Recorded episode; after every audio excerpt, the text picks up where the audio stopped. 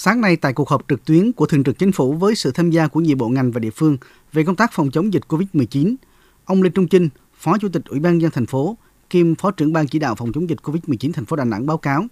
đến nay thành phố đã tổng rà soát 1.079 người tiếp xúc gần với bệnh nhân số 416. Ngành y tế đã lấy mẫu xét nghiệm 175 mẫu, 107 mẫu có kết quả âm tính. Các trường hợp khác đang chờ kết quả xét nghiệm. Cùng với các phương án phòng chống dịch, thành phố Đà Nẵng cũng tập trung tổng rà soát người nước ngoài nhập cư trái phép. Trước đó, ngày 16 tháng 7, Đà Nẵng phát hiện 31 người nhập cảnh trái phép và bắt giam 1 người, khởi tố 3 bị can.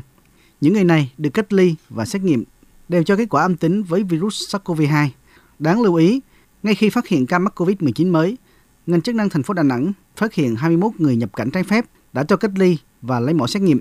Cùng dự họp trực tuyến tại đầu cầu Đà Nẵng, Trung tướng Nguyễn Văn Sơn, Thứ trưởng Bộ Công an cho biết, việc quản lý người nước ngoài nhập cảnh còn lỏng lẻo, chủ yếu người Trung Quốc xâm nhập vào nước ta bất hợp pháp. Trung tướng Nguyễn Văn Sơn cho rằng đã có một khoảng trống rất lớn trong công tác quản lý. Trung tướng Nguyễn Văn Sơn đề nghị Thủ tướng Chính phủ chỉ đạo toàn quốc kiểm soát quản lý người nước ngoài. Như Đài Tiếng nói Việt Nam đã đưa tin, ngày 21 tháng 7 vừa qua, Công an thành phố Đà Nẵng khởi tố vụ án tổ chức cho người khác nhập cảnh vào Việt Nam trái phép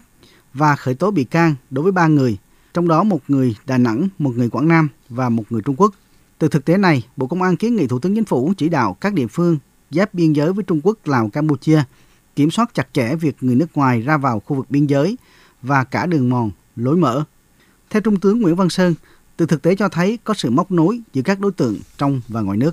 Cho thấy là có cái đường dây, có sự móc ngoặt cấu kết giữa đối tượng trong nước và nước ngoài, hình thành một cái tổ chức dịch vụ bất hợp pháp dẫn tới những cái hậu quả rất nghiêm trọng. Mà chắc không riêng gì Đà Nẵng, Quảng Nam. Đề nghị Thủ tướng chỉ đạo trong toàn quốc chúng ta kiểm soát được cái yêu cầu quản lý người nước ngoài, không chỉ phục vụ cái yêu cầu phòng chống dịch nhưng mà các yêu cầu khác về quy định của pháp luật. Pháp luật ai vào đây cũng phải được quản lý chặt chẽ.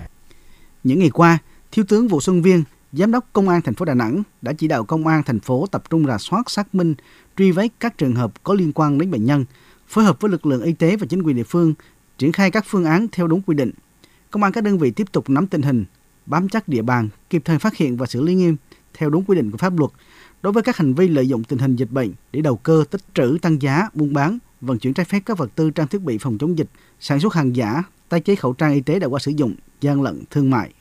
Giám đốc Công an thành phố Đà Nẵng cũng chỉ đạo xử lý nghiêm trường hợp khai báo không trung thực, trốn cách ly, không chấp hành các biện pháp phòng chống dịch và chống người thi hành công vụ. Đến thời điểm này, Công an quận Sơn Trà thành phố Đà Nẵng đã phối hợp kiểm tra 14 hộ gia đình có người nước ngoài lưu trú, 374 nhà nghỉ khách sạn homestay, nhà cho người nước ngoài thuê, resort, chung cư.